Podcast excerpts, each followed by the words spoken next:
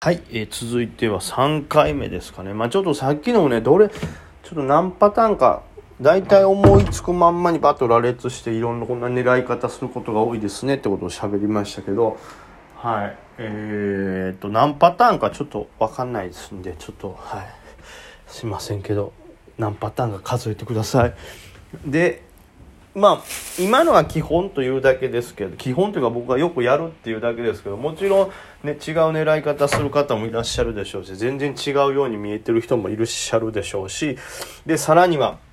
何でしょうね僕自身もね、えーまたそのスタイル変わったりとか時間帯の狙い方とかって結構変わるんでそのその日のこの状況というか資金の入り具合で。なんでまたこれも変化があるとは思ってください。あとまあその IPO のとかとかなら IPO が酔ったタイミングでいろいろ変わったりもしますから、まあ、今のが全部じゃないというか、まあ、一つ参考としてこういうことを考えたりすることが多いかなっていうことですね。で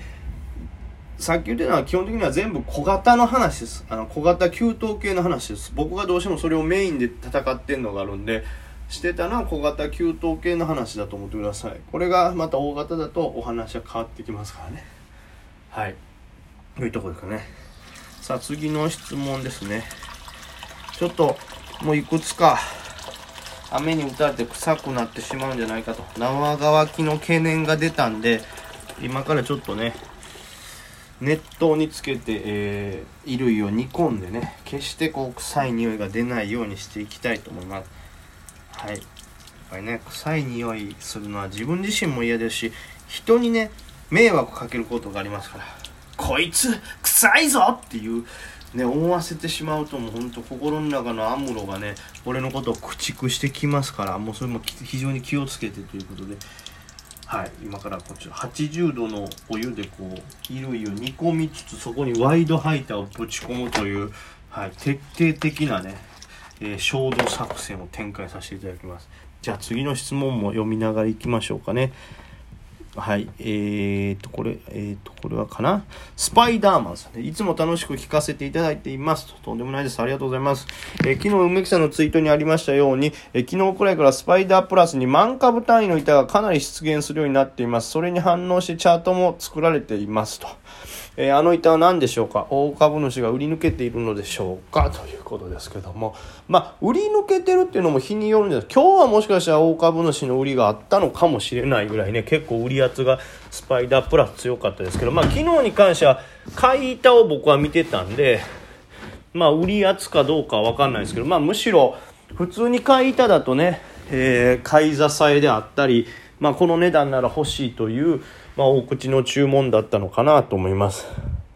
はいまあ、だから単純に欲しいっていうのもありますし、えー、と値段をここからその板をバンっていう板を出すことで、えー期待した買いを入らせてまあ拾ったら拾った刺さったら刺さったで儲かるそこから上げれば儲かるしもしまあ刺さらんかって上がっていったら上がっていったですでに自分も何枚か持ってるからそれはそれで OK みたいなことを考えてる人がいるのかもしれないですよね。かもですけどねそれは。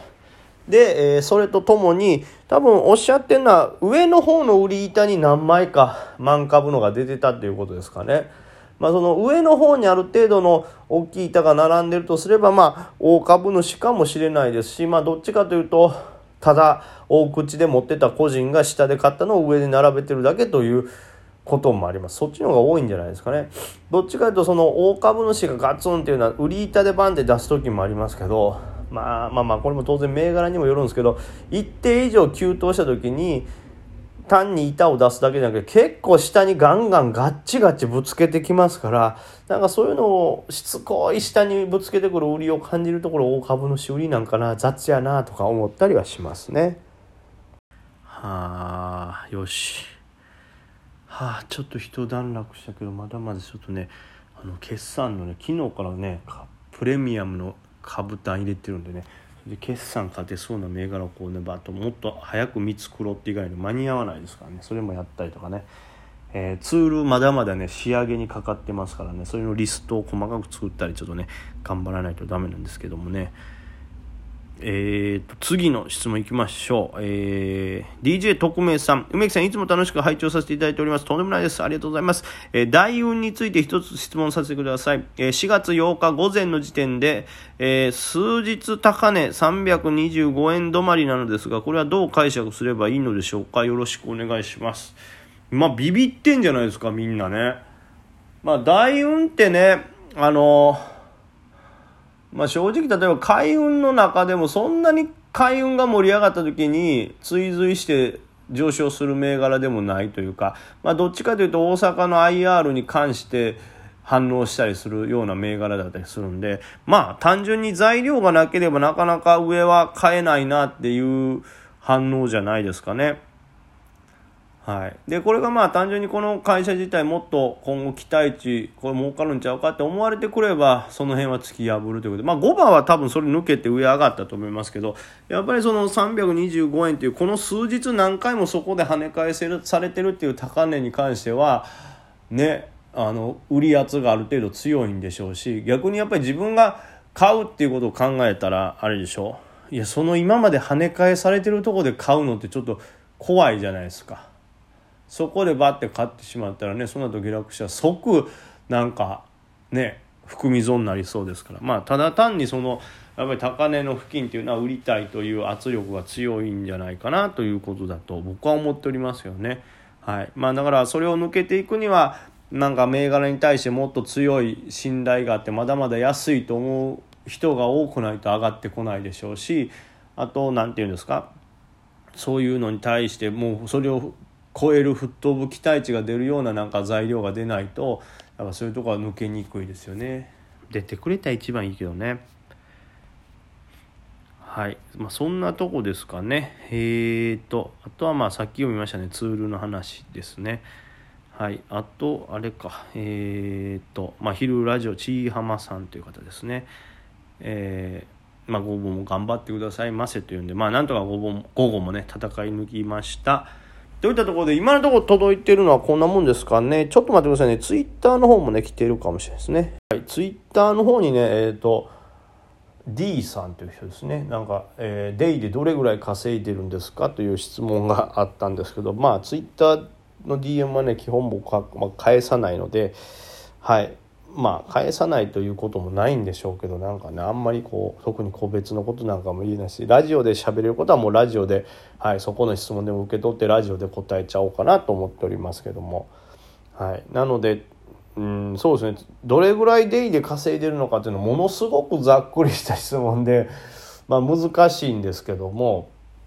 どれぐらいでしょうね。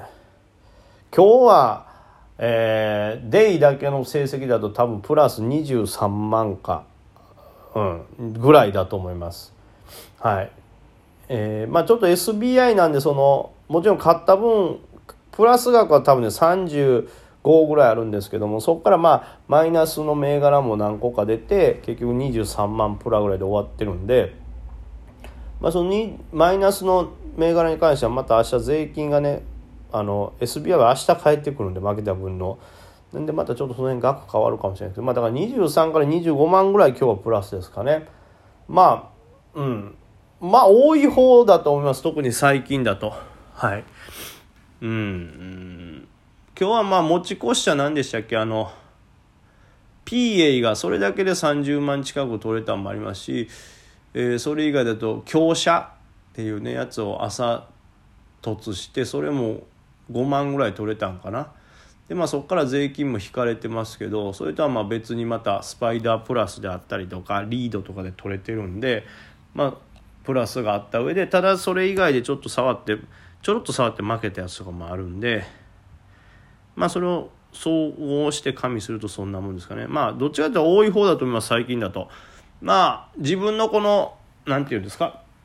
資金量によって変わりますけどやっぱり最初の頃はせいぜいデイトレデイトレで、えー、勝てるって言ってもどれぐらいやったでしょうね。まあ2万とか3万も勝てば大勝利みたいな、まあ、最初は5,000とか1万でもいいからとにかく勝つっていうのが、えー、大事な感じでしたけどもまあそっからだんだんね増えてきてまあ一銘柄で34万取れるようになってくるとちょっと安心っていうか安定した感じですかね。うんっていう感じですかね。これね、難しいんですよ。その、最初の頃のデイで買ってた額と今のデイで勝てる額ってもちろん全然違いますし、あとはその日によって、例えば、デイで取るつもりが結局、えー、張り付いて持ち越しになっちゃいました。でもその場合ってね当然 S 高までの幅プラス翌日の上げ幅も取れるんでそれをどのように計上するかっていうのにもよりますしであとはあのね日本金属とかウィルソンみたいに売り金みたいな銘柄をバーって掴んで、えー、大勝ちしたっていう時に関してはもう23日寄らずでその一銘柄で400万300万400万プラスみたいになりますからうん、そういうのを鳴らすというするべきか何なのか難しいんですけど前ちょっと僕なんかありましたよね。デイトレ去年1年で平均したらどれぐらいでしたっけ？ちょっと前これで喋ったけど忘れちゃったな。多分6万から8万ぐらい8万ぐらいやったかな。はい。デイトレの、えー、去年の1年間およそをまあ稼働日数とかで割ると大体1日あたり6万から8万ぐらいの価値額だったと思います。でもそれもさっき言ったそのね一撃400万みたいなんとかを含めてですからそういう超大型ホームランみたいなのを打ってない日だけの平均を取ると多分うーん34万ぐらいなんじゃないかないいとこと思います。ね、だから今の今日の20ぐらいのプラスってめちゃくちゃでかいですけど、まあ、その分、ね、マイナスで終わる日も当然ありますから、はい、ならしたらそんなもんですかね。はあ3万だから今もし僕が